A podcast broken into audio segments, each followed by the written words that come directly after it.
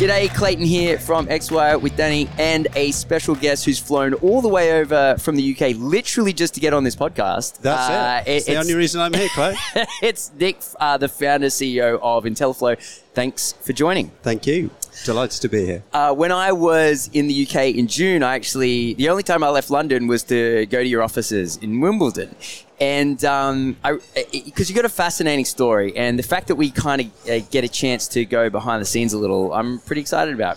So, um, so, so Claire, I'm now realising that actually now you said the date you came to us in, in, in Wimbledon. Yes. You're just like everyone else who only comes us to Wimbledon to visit us in June, July, a fortnight in that summer. Everybody, they all do it. It's, it's ridiculous. The same thing with the Australian Open, isn't it? Yeah, Melbourne's yeah, the yeah. only reason. That's hilarious. Um, so, uh, what on earth got you into financial planning advice tech? Oh, long story to that. So, so we built uh, an original technology solution. This is way back in the late nineties. Cool. To operate across something called the internet. Now, it, may, it might be, it might be new to you. It was certainly new to everyone back then.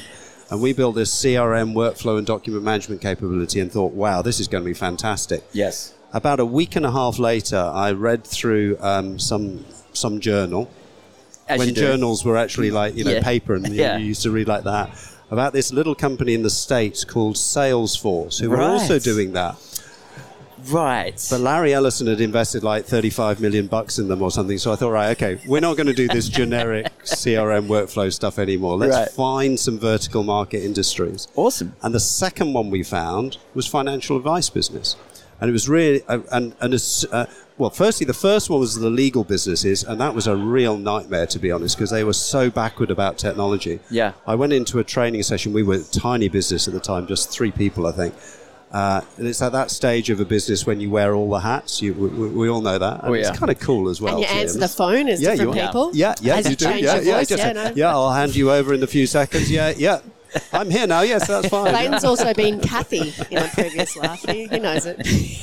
So I sat in this room to train our first legal client, and it was a big sort of boardroom type desk, and there were six people all around, and there were monitors in front of them. The monitors were quite big in those days. This was before all the sort of the flat screen stuff. And I yes. said, right, it all operated on Windows at the time. And um, I said, right, okay, first thing to do, we're going to start the application. So if you're just using your mouse, click on the icon in the top left-hand corner of the screen.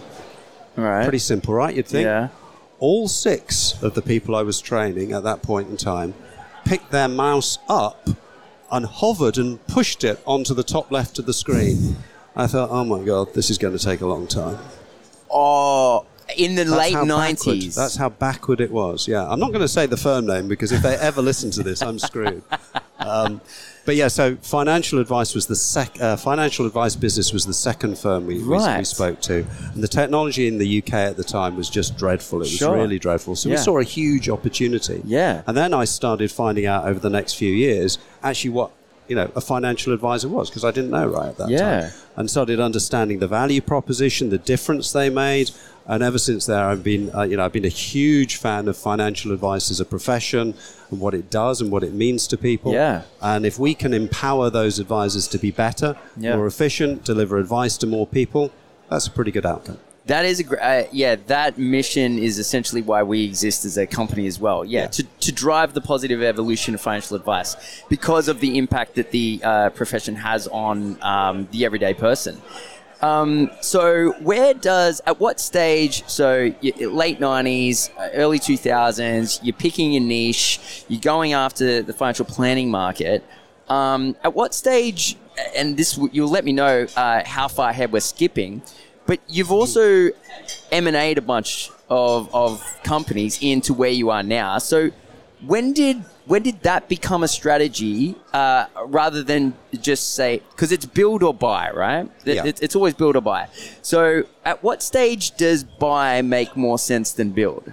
Um, buy – I think buy always makes sense if what you're buying actually is complementary. The technology is well aligned. So it's not just, so there's two bits here. There's the functional thing. Mm. Actually, there's three bits. There's the functional bit. So what does the actual capability of the software do?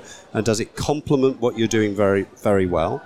The second bit is how's the technology even been built? Because how it's built actually determines very much whether you can actually integrate it seamlessly. And we're all about joined up user experiences, whether it's for the end client, for the advisor, paraplanner, who are, whoever it might be. So you need that, that real technical alignment. Yes. And you'll be amazed at how many technology solutions that are out there that aren't well techno- well constructed. Yes. Because um, it's easy to build software now. It's not easy to build great software. Yeah. Um, so that's the, and then the third bit, which is probably actually the most important of all, is culturally. You know, what's the team like? What are the people like? Are they going to, are you all going to work more effectively together? Yes. Um, and sometimes that involves acquiring where sometimes some people don't fit the mold, and that's okay. You know, that's if, yeah. if, if, if, if they can be part of the journey, that's great. But those kind of people sometimes don't find a way, and that'll move on to something different, and that's fine too. So Nick, you say something interesting there. There's a difference between technology and great technology. It's not that hard to build technology, but great technology. There is a big technology race. Mm-hmm. In the Australian market, what have you identified as, as the really important value adds for the advice businesses? Like, what have you what have you analysed is the important thing that your business has to nail to create advocates?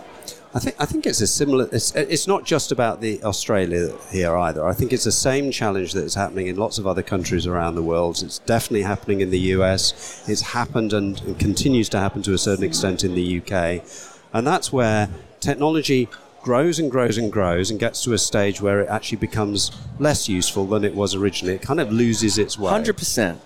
And that's and that's challenging for software businesses because they've got to work out how do you innovate and change. And if you think about it from a software business perspective, a lot of the time, a lot of the challenges they have is all their technical engineers are telling them, we need to rewrite stuff on this latest cool technology because that's that's what we want to do and that's why we're in this marketplace. You've got to complement that with realizing that actually the software itself, what it does, what it's there for, actually innovates and evolves too, because it all has to evolve. And this marketplace is changing at the same time.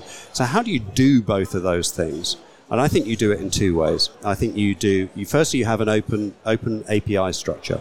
So total open architecture is about how things should work in the marketplace. Because ultimately, our customers are financial advisors, and their their clients are the end investor, you know, wh- whoever they may be.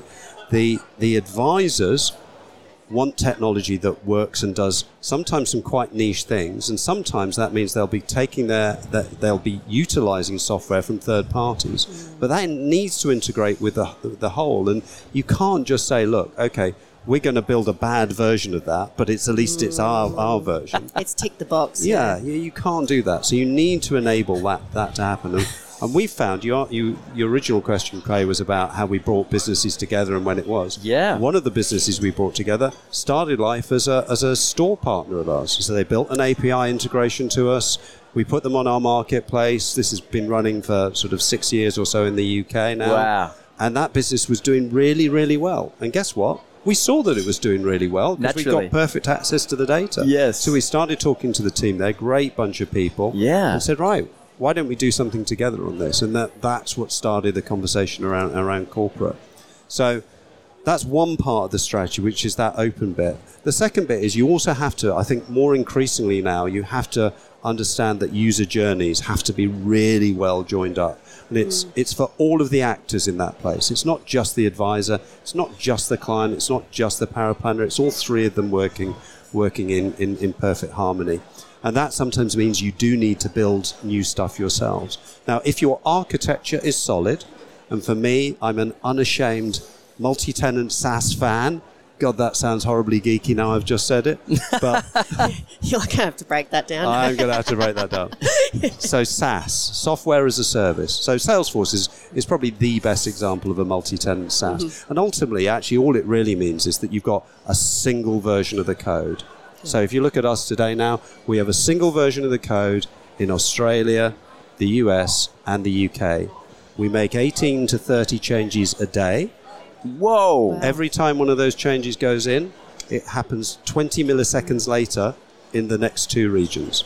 So that means we've got a single version of the code. Okay, there's regionalization on top of that that makes it yep. sound Aussie or sound U K or, or, or whatever, and talks to, to you know um, has, has the right kind of parameters set up there. Yes. But ultimately, it's still a single version. So that means whenever we make a change, we're only changing to one version. The death of software businesses is lots and lots of different versions of your software everywhere, because it becomes incredibly difficult to support. Yes. That's what the cloud introduced. They yes. introduced that single version. Back in the old days, people used to get C D ROMs, or before that, tapes even, and had to update things, but they wouldn't update and they'd get it wrong, and then you'd have support problems. But it was a huge revenue model for tech companies to customize their their technology for each client. Yeah. And then when SaaS came along, the business model shifted. And so it was no longer, hey, pay us an extra few million dollars and we'll make it just right for you. That it killed that business model. Yeah. And, and for companies that were dependent upon that business model, it's been a huge impact. Yeah, a huge impact. Yeah. And, and I mean, we see that a lot. We talk to a lot of institutional um, firms who've built their own software, yes. or paid a third party to build the software for them. Yes. And, you know, they spend tens of millions, hundreds of millions of dollars or whatever it is. And guess what? Three years later, they realize they've just rolled it out, because it probably has taken them three years, and it's out of date. The yeah. moment they launch it, it's out of date and it doesn't do what they need to. Totally. So then they might start again and start with another one. But with SaaS, you know, it continually evolves. Yes. That's actually the deal. That's the contract you sign with your SaaS vendor, that they're going to innovate and keep updating the software. Yeah. If they're not, if they don't do that, they're not really SaaS. Yeah, fair play. I, I the reason I was asking originally around the the M and A um, uh, because uh, obviously you guys have come into Australia after some substantial success in, into the U K. Um, my first thought was when you mentioned it, that it's um, you know customized for each country or each territory. My first thought is, in the U K, when you open up the screen, does it say, "Oh, we lost the Ashes again"? Oh. No, I'm kidding. I'm kidding. I'm kidding.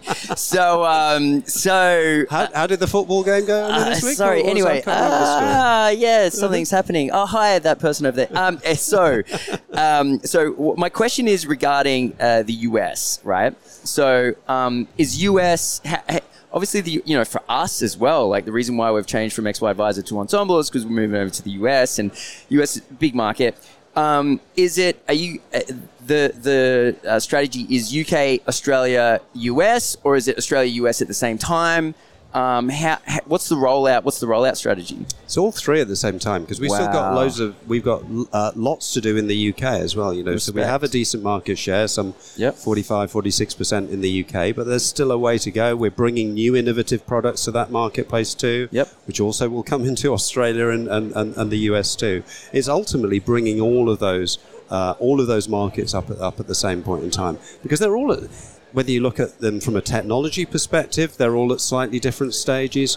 If you're looking at them from a marketplace and the profession, the advice profession, yeah. you know, I think, you know, the U S advice profession is changing and they've got a, a way to go. That's really, really interesting. The technology in some respects is pretty good out there, and two of the businesses, sorry, three of the businesses actually that are part of the group now, part of the single group, are U S software businesses originally. Wow. And so a lot of our digitized account opening, money movement type stuff, which is, is stuff that we've got in the States, is also now going to come into into into Australia and the U K. Awesome. So you can just see how all this stuff starts complementing each other. We want to continue to do that, continue to innovate on, on, on, on what we've got already. Yeah. Um, it, it's a very interesting point that you make. It is, professionalism is increasing in financial advice around the world, or yep. simultaneously, as is the expectation of what software delivers. One of the best lines I've ever heard, uh, I, I, I'll, I'll attribute it to the author, is Matt Hine from NetWealth, who said, um, people expect the same technology experience that they just encountered, and more often than not, it's Google or Facebook. Yeah. And so when, when someone's coming from that environment, they need to keep that standard, right? Like totally, it's, yeah. And so what I what I like about your uh, strategy and the way that you're talking about how it's rolling out globally is that w- the standard exists, and it's our job in our profession to meet that standard, and, and that standard is, is, is, is you know, unanimously uh, desired globally. So that's cool. I'm I'm I'm happy that we're not just the little backwater. Um, you know uh, it, it, that you, that you're being nice and saying, "Oh, look, we'll we'll give the Aussies a you know a couple of little bits of software before we move over to the U S." It's very it's nice of you to to, to even um because the industry's a lot smaller here compared to the U K or the U S. So, um, I, Do you Nin- lo- ninety-five percent of the stuff we build yes. is the same in all three territories. That's wild. ninety-five percent. five percent of it is that configuration layer across the top that makes it a little bit different for each market. Sure. And because we have an open A P I structure, actually integrations with things that are proprietary to a particular territory are just done by the third party with our A P I. So we don't yeah. actually we don't actually have to do the coding work behind that either. So that, you know, that's uh, and to, to be fair, that's the kind of the Salesforce strategy as well. You know, they've they've grown up through a lot of cap- capacity and capability that they haven't had a thing to do with. Yes, they've just provided a, a, a framework to do it. Yes, you know, back to your point of, of, of the, the kind of the advice journey. When I look at it, there's this, and we, we did some research on this. You've got the kind of, if you think of that new client advice journey, you've got onboarding, yes. you've got the advice itself, yes. and then you've got the implementation of that advice, sure, yep. wh- whatever it is. When you do the, the con- consumer research, the bit in the middle, the clients really like. They like the advice bit. It's highly personalized. It's telling them something about them. It's yes. it's uh, in, it's an interactive approach. Yes. And they're coming up with it, or your advisor is coming up with a plan that you think will will help you in your future life. You know, yes. whether that's your immediate immediate lifetime or, or your retirement or whatever it might be. They love that bit. They hate the onboarding because they have to go through something called fact finding. Yeah.